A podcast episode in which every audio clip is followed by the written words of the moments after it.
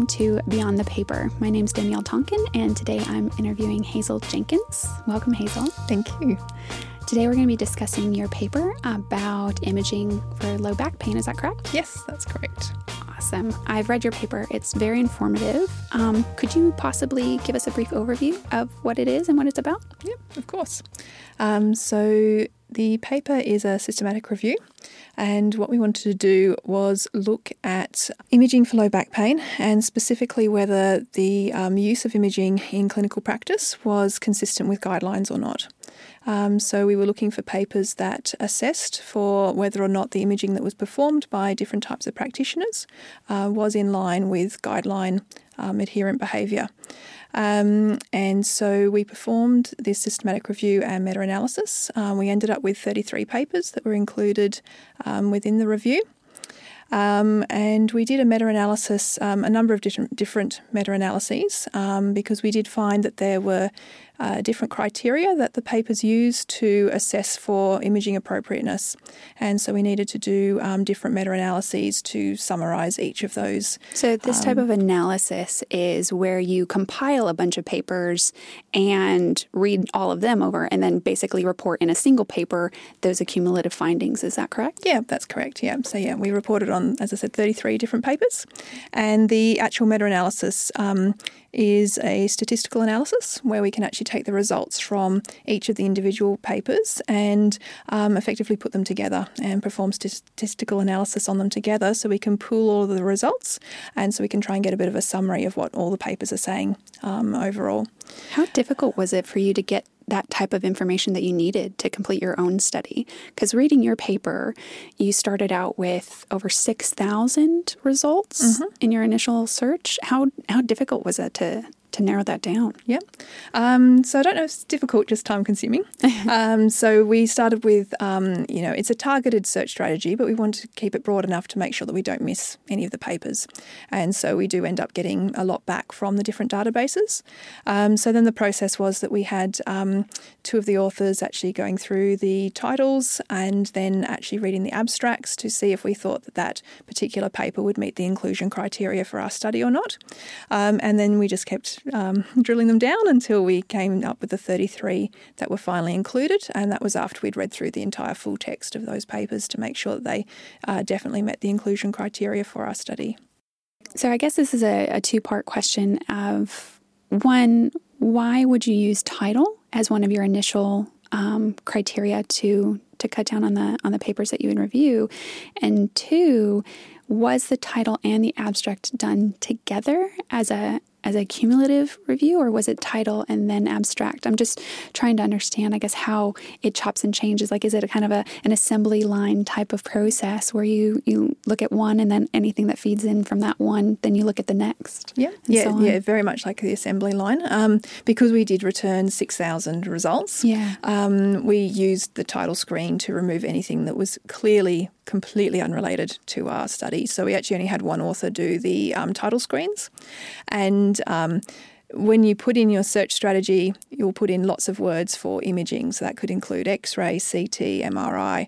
If you put in the word X ray, you'll often get a lot of things to do with X rays completely unrelated to um, clinical use or the low back. Um, uh, they could be related to lots of other, other things. And so you get a lot of titles which are just clearly very much unrelated to the topic at hand at all. Um, so that initial title screen was just to remove anything that was very obviously out of left field and something we weren't interested in, so we didn't have to read the abstracts for all of those. Um, if we had any doubt of it, we would keep it um, so that we could then move into the abstract screening and, and do a little bit um, more reading on that. Um, so when it came to the abstract screening, then we um, had two people doing that. Um, so we each independently read the abstracts and then compared our results.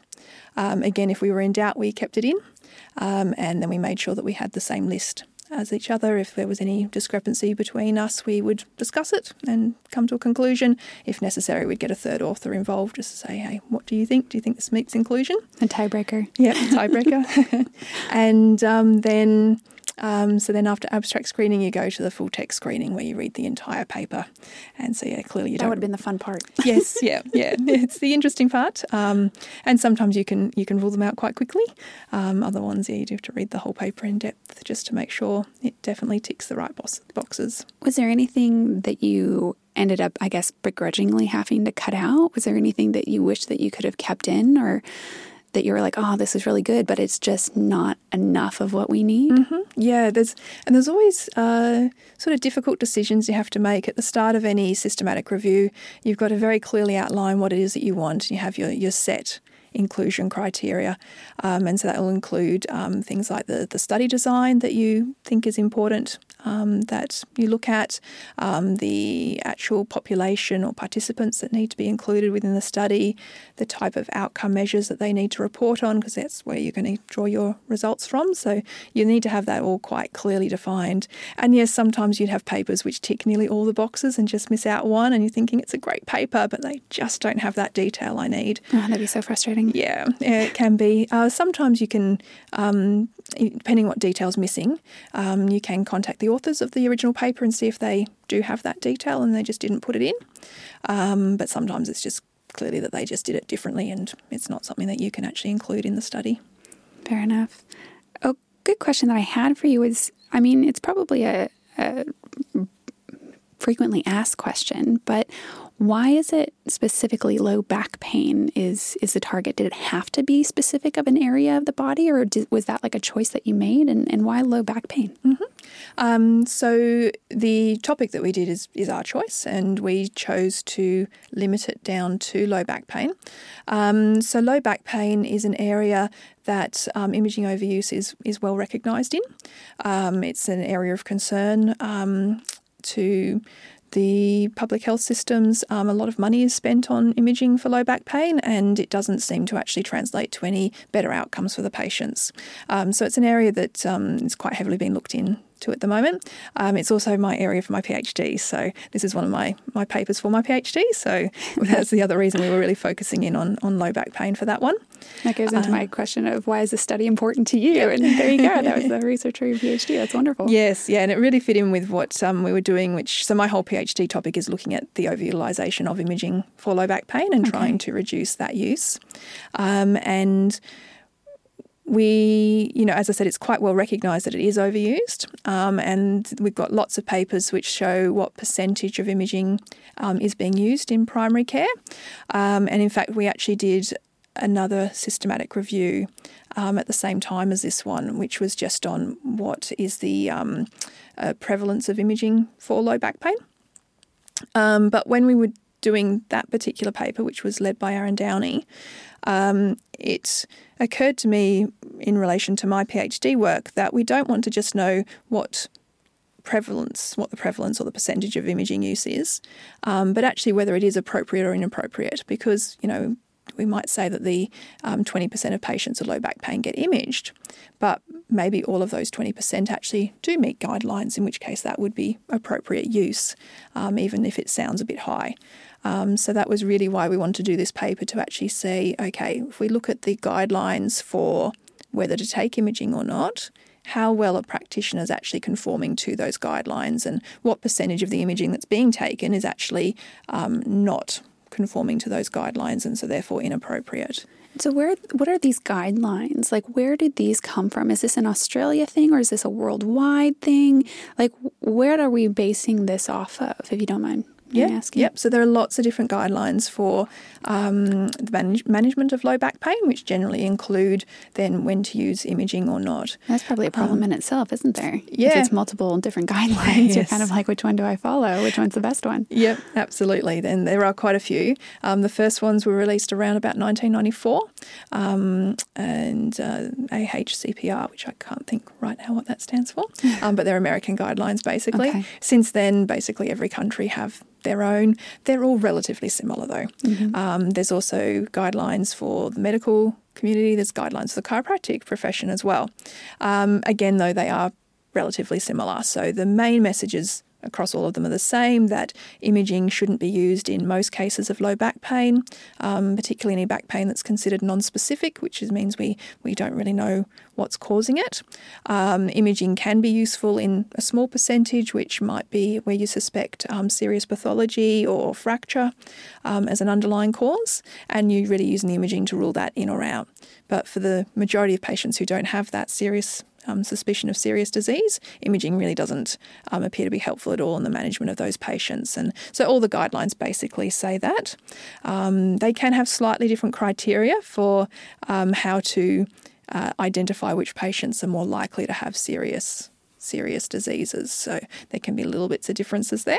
While reading your paper, I saw a lot of low quality comments in there um, about the studies that you reviewed. And in your main findings statement, actually said this review found low to moderate quality evidence that both inappropriate overuse and underuse of imaging occur in the management of low back pain. Is that kind of the reason? I mean, I know that all, not all evidence can be pristine and immaculate quality, but it seems to it, it seems difficult to make such a st- strong statement or to try and, I guess, raise concern when all you have is quote unquote low quality mm-hmm. uh, evidence to go off of. Yeah. Yeah, and it is difficult, absolutely. And as I said, with a review, we can only go with the evidence that we have. And what does um, that mean specifically? What What does low quality yep. quantify as? Yep. I'm, I'm a little confused as to how you can how do is it a scale? Is it another checkbox list? How does that work? it's a bit of a scale. So um, basically, we did what's known as a grade analysis as part of so for the studies that were involved in the meta-analysis, where we summed up all the the data together. Um, we did a grade analysis of those to determine what uh, level quality of evidence we had within that. So, in other words, how much can we trust those results? Um, and so, if we're saying that it's got low quality evidence, basically that means that if um, we we can't we've got this result, but we can't trust it 100%. And if there's a fair likelihood that other studies could potentially give conflicting evidence that might change the results of this um, because they were low quality studies that were included. Um, it's possible that there's a, enough bias within those that other better quality studies might have differing results. That makes sense. Um, so, I mean, we've still got the conclusion that we have, but we just have to temper it with this is low quality evidence. And so, um, yeah, we, we just can't trust it completely. But there is quite a bit of evidence in that, and it's all relatively consistent. So, um, look, it's, it's probably as believable as we can get at this point in time. yeah, no, fair yeah. enough. I just, it's kind of like, should we be taking these with a grain of salt? I mean, ultimately, your conclusion did say we need more evidence, we need more research around this yep. to, to quantify that. But kind of where should we where should we feel about this? I mean, I kind of, I guess that leads me to a clear question of if you could get one clear message across to to practitioners, the general public, people listening, um, that what you've identified from this study, what would that be? Mm-hmm. Okay, so I'd say the biggest message is that there is definitely um, lack of consistency between the decisions that practitioners are making and what the guidelines say. Um, we definitely showed that, and the paper did really highlight the concern that um, we are overusing using imaging um, because, in actual fact, if the red flags are too sensitive, that means we're actually not capturing as much of that overuse as we potentially could. Um, so, when we said a third of imaging is overused, um, it's actually probably higher than that if the red flags were more specific to the people that we wanted, if that makes sense. It does. Um, so, yeah, that, that is definitely a concern. Um, the underuse of imaging may be a concern, but we're not as certain about that because it could be more reflective of just the red flag criteria and the fact that they were just too general. Um, might be why that was coming up as an issue. Um, but it's certainly something we want more evidence on and to look into further because if there is underuse occurring in the patients who really need it, we need to know about that because they, they're the people who need prompt diagnosis and need to be potentially sent off for further investigations or further treatment um, to treat things like cancer or infection, which are you know potentially life threatening. Um, so we really do need to know if those people are being missed, um, and so we quite possibly need to look further into the actual guidelines that are being used and the particular criteria that are being used to see if we can find something better that will that practitioners can follow more easily, and that um, will allow us to really pick up those patients who need the imaging and not have to image all these other people who don't need it um, just to get them. Absolutely. And my final question is as a patient, how should I act? What can I do to help myself in this scenario? When I go to see my my doctor or my chiro or physio or osteo, what what am I going to do to make sure that I can help them and they help me? Mm-hmm. Yeah, that's a good question. Um, so I think it's, I mean, it's very important, obviously, to listen to your practitioner, um, but also to ask them some questions. Um, practitioners are often quite time poor, um, and so sometimes can um, uh, not be brushing it off, but just sort of be moving down one track, and that can happen quite quickly, and you may not realize why. Uh, sometimes practitioners get the impression that you might want imaging and they might just sort of head down that track for that reason as well. Um, so I think it's important for patients to be aware of some of the um, the tests or treatments that don't have much evidence behind them, and um, therefore be able to ask their practitioner a few more questions about, you know, exactly why are you prescribing this for me, or why do you think I need that? What do you think it will find? Is this going to change the way um, I'm treated?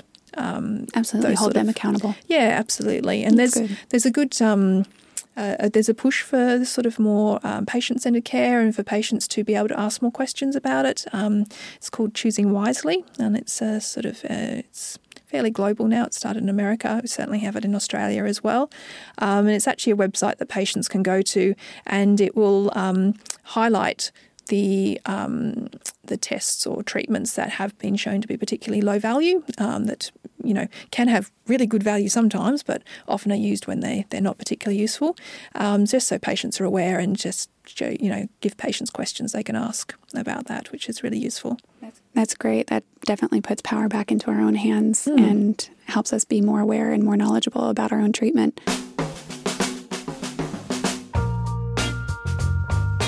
Thank you so much, Hazel. Again, my name's Danielle. You've been listening to Beyond the Paper, and that is all for today. Have a great day, guys.